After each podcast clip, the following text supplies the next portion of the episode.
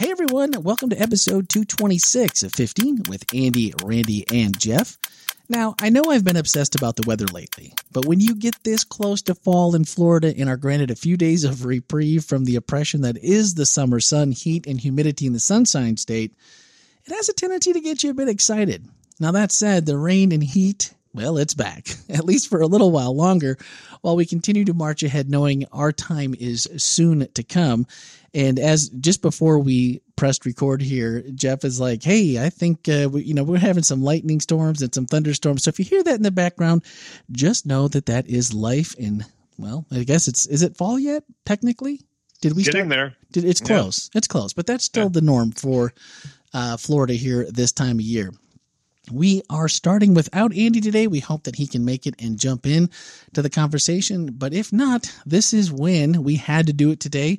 Schedules, as always, seem to get crazier and crazier. So I'm actually at the office at Duck Duck Productions, and so we're we cobbled some gear together. We don't have our studio done yet, but I said if we're going to get it done this week, and I I need to talk to Jeff and, and or Andy to talk through this. And so if it, it's now or never. So here we go. If it sounds a little bit different, we're just in a different place than normal. So this past weekend was gathered at the table and it was communion. And I was thinking in my head during the week leading up to last week, this was our second virtual communion during COVID. Why do we need a sermon on a communion week? Growing up, I remember a lot of pomp and circumstance, the front of the church, and the table that was always there, but it was really only used for something other than flowers on communion Sabbaths. White linen covering the silver trays of juice and crackers with little crosses on the top of the lids, which was the only place in any Adventist church I grew up in and around that actually had a physical cross anywhere in the building. And the folding of the linens, much like the folding of an American flag, once we were, you know, opening and uh, uncovering, getting ready for passing out of the juice and the crackers. And of course, quiet and reverence led to the feeling that this was more holy than maybe most Sabbaths, maybe most holy. And if you grew up Christian, communion seems pretty self explanatory. I mean, once the usual scriptures are read and about the, you know, the Last Supper and the seemingly scripted prayers that go with them because we kind of pray for the same things. Not that that's necessarily bad. So Andy started the message with the idea that we may well be wondering, why do we need to continue discussing? And let's just get down to business. Let's just do what we came for. Let's do this communion. But, you know, I often thought about this growing up, and I've heard people ask this that aren't Christian or maybe were Christian and never maybe took the time to think about it on a deeper level in a way, isn't communion just like ancient liturgy or another biblical feast type event that really doesn't have any direct impact on our lives? Maybe even less on those who don't participate? Or is this something that really we need to do and we really need to think about, Jeff? What do you think? Yeah, you know, as you you, you jog my mind because I I do remember growing up in a in a, a very similar church. Of course, you and I both grew up in Wisconsin. Yeah, and um, and it it was actually as I thought about it, it was actually kind of an exciting thing for me mm. uh, because as I looked at it, it was that time that was different than all of the other times. You know, it was it kind of broke up the the time that you had, and and um, I always looked at communion Sabbath for you know for those of us that you know a lot of people's there's a there's a communion maybe every every Sunday for some churches. Yeah, that's um, true. And then there's a communion that happens, uh, in a sense, Jesus says, as often as you eat and as you, you know, in other words, every meal should, you know, you should think about me, which is where we get the blessing from, you know, the, right. Yeah. We, you know, we offer a blessing before a meal, which kind of comes from that. But, um, but those of us that you know make it a little more uh, sporadic in terms of it uh, being not every every weekend when you come to worship. But um, i think that there is a side to this that um, that creates within us a, a sense of longing for because communion really does uh, promote all of these things but they're all symbols right? They're all um, they're all pieces to uh, what Christ would really want us to look forward to. So in a sense, it creates this longing of once in a, you know, we have a little tiny piece of bread. We have a little cup of, you know, it's just these little tiny things yeah, that are yeah. going on. But and, and I remember that, you know, as as I got older, I'm thinking, man alive, how come they don't give us a meal here, you know? but um I want to rip it off the loaf like I see in the in the pictures, right? Exactly. Yeah. But it creates this this longing, these symbols create that longing for a deeper, uh, richer communion with God. So I think in that respect, yes, it, it is symbolic in a way, but it com- and it's maybe commemorative in a way, but it really points us forward to something that we would, you know, really want to hope would come soon. You know, I, I like that because you know, past like just like you said, liturgy or a feast type event that seems maybe outdated, but you know, also it seems to me like at least in Adventism and maybe more so, I think it's still I think it's still around, but symbolism has always seemed like a slippery slope in our denomination because, you know, what what what symbolism is honoring and worshiping versus what's worshiping the process or the symbol itself. Like, you know, there's not a big it seems like crosses aren't a big thing in Adventism per se, certainly not in anything that would be like jewelry wise or things like that.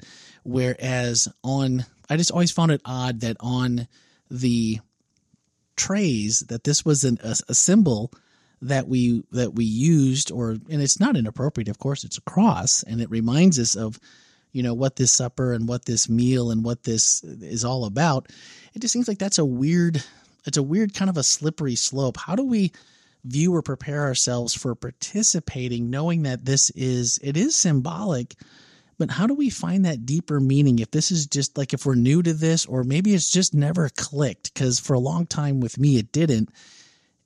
That it was just it, i mean you know it's more but it, it seems like it's hard to plug into that when we're so worried sometimes about symbolism and what what are we worshiping? Yeah, I mean that's a really good point, Randy. I, I, I don't think that I don't think we can ever get away from symbolism as yeah. much as you know. That's just gonna that. I mean, literally, think about it. I mean, your name is a symbol. Of, yeah, of know, course. I mean, so we're always going to have symbols. You're right. They can become those things that we we protect and we cherish and we we follow as opposed to the, what they represent. You're absolutely right. But um, I don't think that. Um, first of all, when, when Andy was speaking, I wish he, you know, if, if he was, I wish he was here. I think he would speak to this. Is is when we, uh, even in this ritual that we call it, or sacrament, many people call it, yeah, and obviously some people uh, in, in in Christianity uh, look at symbols as you know that was so hard because in the very beginning, the reason why it got transferred over to this is the real body of Christ, or this is the real, is because there were there were those that um, had a difficult time with it being a symbol as of his body, so to speak. But um, but I think the real piece to this is the fact that the reality of it is that we should be desiring this just as much as we would need our bodies would need a real meal. Mm, yeah. Which kind of you know which kind of brought in what Andy was speaking about on on, on last uh, Sabbath is where he was talking about the fact that the meal got turned into just a place for people to uh, gorge themselves or you know prohibit other people from ha- you know there was just different things that it took place in the commonness of meal. But um, but I think you're right. I think that we need to realize that as sometimes as symbols can get passed off real quickly as oh that's just a symbol. Yeah. The realness of it is should be in terms of how you know how much does this this sacrament or this ability to to find a tradition in my life that means something to me. And i think that's how we have to look at it. Mm. much like um, you know we have the, the, the supper table the meal itself is not just a place for us to come and you know get nourishment. That's not the only reason we gather around the table. There's a there's a kind of a a, a good tradition or a good ritual in a sense that brings a family together around a meal and that's a good thing. And i think as a church we need to realize how much this quote symbol actually does for us as a community and does for us each individually too. It creates that ability to see that not only do I get a chance to look forward to the, you know, finally meeting God in heaven and, and sitting at that table, but it also, in the meantime, we have this beautiful of being able to to have uh, communion with each other and with you know as God asks us to do. I, I think we can't we can't overemphasize it, and we can and we shouldn't underemphasize it either. I mean, yeah. we have to we have to really truly see it for what it is. It's Jesus saying, "Do this." Don't don't make a religious uh, worship. In other words, we don't worship the sacrament, but and sometimes we get into arguments about it. It's just ridiculous. When actually, what he's just saying, he's just saying to us, "Hey, you guys, you're going to be your best support."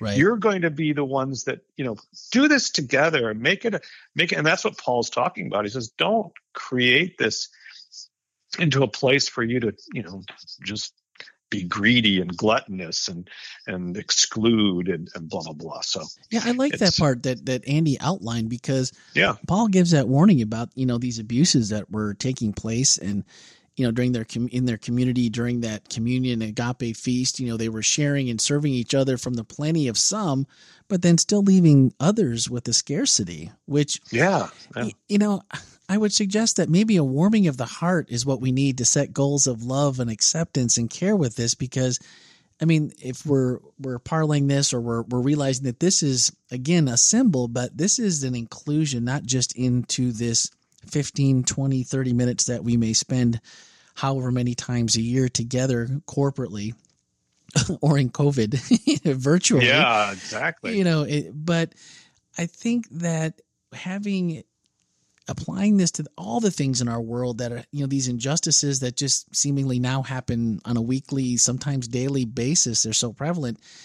And it seems like sometimes this is so big and so insurmountable that it's just easier to quit than to continue to try to move forward or tr- struggle to be better or push for change when, you know, when he's coming down in this warning, he's just saying, be nice to each other, share what you have, and make sure that you aren't, you know, like at the Last Supper, make sure that you're not fighting for who's going to sit at Jesus' right hand. And don't be so proud that you're not going to be the one that's not that you know that is going to refuse like if i don't look up and i don't say anything maybe jesus won't pick me to help him wash feet right or you know that's really really good randy you know when you say when you say that you know there was a there was a real switch there's a there's a transition going on because if you remember um, they were, you know, Jesus' Bible and the disciples' Bible was the Old Testament. They didn't have the New Testament. Like right. we, yeah. you know, there was there was no directive for you know other than the fact that they of the Old Testament that they had for for coming together and being together and what was going on in their world. I mean, we we think about our what's going on in our world today, but what was going on in their world was a transition from this tribal um, uh, mentality of everybody is together. And there was this uh, this movement. Well, not just a movement. I mean, empires upon empires yeah. were starting to, and you had cities that were, fair, you know, even Jerusalem. We think of Jerusalem as being this this nice Jewish town, but there was a lot of different citizens in Jerusalem. Hmm. And and so there was this idea that I come to and it may not be as homogeneous as I thought it would be, you know, so to yeah. speak. Oh, There's sure. a lot of people in the church. And so Paul's writing to this group of people who have found somewhat what we would call individualization, you know. Yeah. And so now people are coming to the table with lots of different ideas about who's sitting across from me and Jesus knew that was going to happen when he gave this to the disciples. He knew that that, that this was coming when there were going to be people coming into his church yeah. that didn't look, didn't act, and didn't even speak the same way as you know the rest of them and so this individualization was going to start making fragments within the church and Absolutely. so this was his way of saying no no no no no allow this meal to be shared with everyone because that's the opportunity for you to come together in my name so yeah. to speak well i just yeah. i just saw so many comparisons to what i yeah. think we're going through today and the struggles and they're not really like you just pointed out they're really not that much different than what they were experiencing and just the fact that if we can practice coming together on this then maybe it makes it easier for us to come together on other things. I mean, I know right now you can't have a it's it's almost impossible to have a civil conversation about politics. I mean, of course, we're closing in on the November elections. We got debates. I think Here we go. I think it comes yeah. up tonight. Social injustices and you know, police brutality, all these things, racism, and everyone has a different life experience. And I'm not trying to throw shade on a left side, a right side, a center side but everyone has a life experience that molds the way they see things, the way they think. And it's not necessarily from a point of being right or wrong, vindictive or otherwise, but when you know when that ire is up and i just picture the the disciples going because i know it would be me too. I would just like i'm looking at the table Nope, not looking left. I'm not looking right. I can see Jesus out of my peripheral. He's grabbed. Oh no, he's not gonna. He's not gonna do that. No, and I, but I don't want to. I don't want to acknowledge it because that's it's not happening. And then like like the teacher when you were a kid in class, if I don't look, they're not gonna pick on me. And it just really hit me that this is such an opportunity for us to to be so embrace embracing and so inviting to the outside.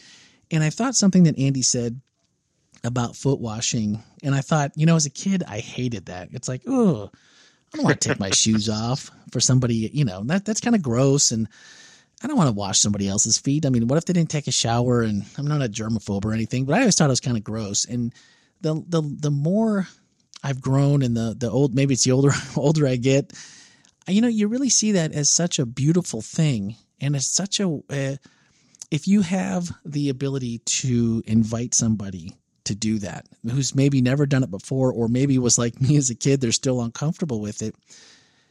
And it really makes you feel like, oh, I'm a part of this and I'm willing to serve you. And I think it immediately pulls your your guard, the other person's guard down. And then there's opportunities for friendship, there's opportunities for community, there's opportunities to serve each other that are all of a sudden opened up because of one act. And I'm like, how brilliant was Jesus? I mean, I'm uncomfortable and we have running water and we, you know, we shower on the regular and all this kind of thing. Let me think about then, you know, that was, it would have been a servant that would have done this. And it really starts to hit home what he was trying to teach because when I grew up, like only baptized members were encouraged to participate in communion, like a rite of passage, like the, uh, a club. And I, I never felt like that was a welcoming thing where I feel like the way we've done the the the communion at Whole Life Church has been so much so much fun even. I mean i hate the word i don't want to use the word fun because it sounds uh, whimsical maybe but i think it can be fun it can be it can be rewarding and it can really make you feel like you are a part of something. And i, I thought that was i thought that about the foot washing when andy mentioned it this week and i thought how could something that has been so weird to me before now seem like, man, I wish we were together because you know what I really missed? I miss foot washing. I don't. Maybe that's is that weird? I don't know. no, I think that. Well, I think what you've done is you you obviously have have grown in your uh, repulsion, right? I mean, you've started yeah, you started to realize, hey, this this actually is something that brings us all together. Yeah, and I think I think that's literally, I mean, what he did. He he put he put himself in the place of a servant and when he did that he automatically helped them understand what it means to come to the same level together. Yeah. Because he didn't elevate himself. It's no. hard to go up, but you can certainly bring yourself down to a servant, which in a sense brings everybody to the point where, ooh, I could do that. I could be a part of that. And he didn't, he also didn't say to us, to take this haphazardly either. I mean, it, it was, you know, I, I don't know if I want to use the word fun, but it, in a yeah. sense, it was it was something that was needed, and it was something that was was a part of their normal everyday working of drinking something and eating sure, something sure. but he provides meaning to it so while you're doing it you're not just thinking about yourself you're realizing what you're taking has some significance outside of you right i think yeah. the word i'm looking for was enjoyable instead of okay, fun yeah. because yeah. i think it is more enjoyable when you do it with someone you know that you offer it up and even if it's a little uncomfortable if you still you go through that process together i think you just can't help but you know make a connect make it some kind of connection.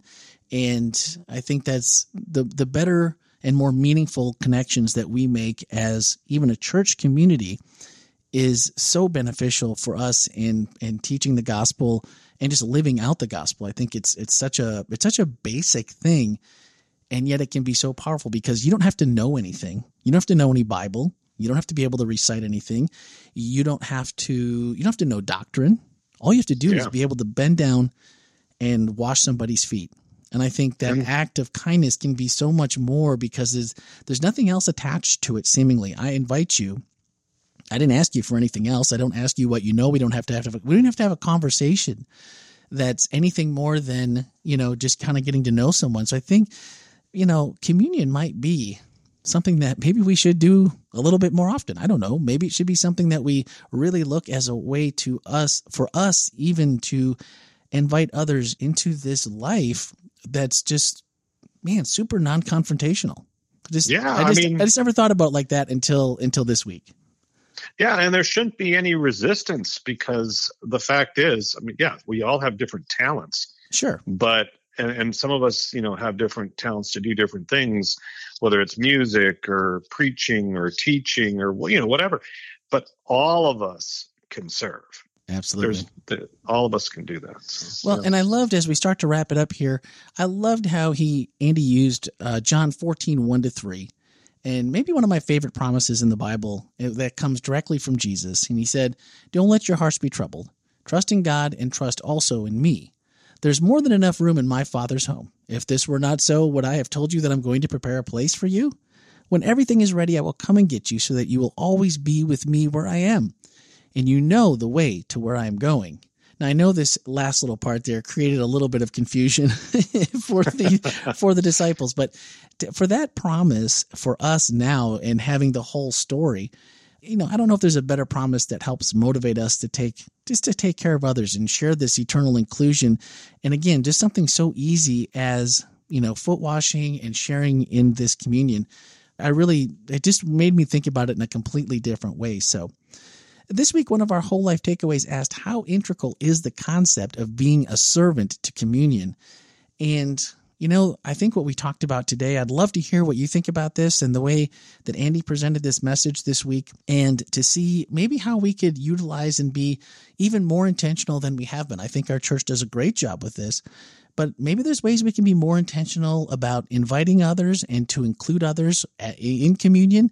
Maybe someday when we're all back together and we get to do this again and we can actually do the foot washing and do, you know, and take these together because it's a special time to share. So, Anyway, would love to know what you think about this correlation of having service and communion. And we'd love to hear your ideas. Send a voicemail or a text to 407 967 1607 or send an email to podcast at wholelife.church.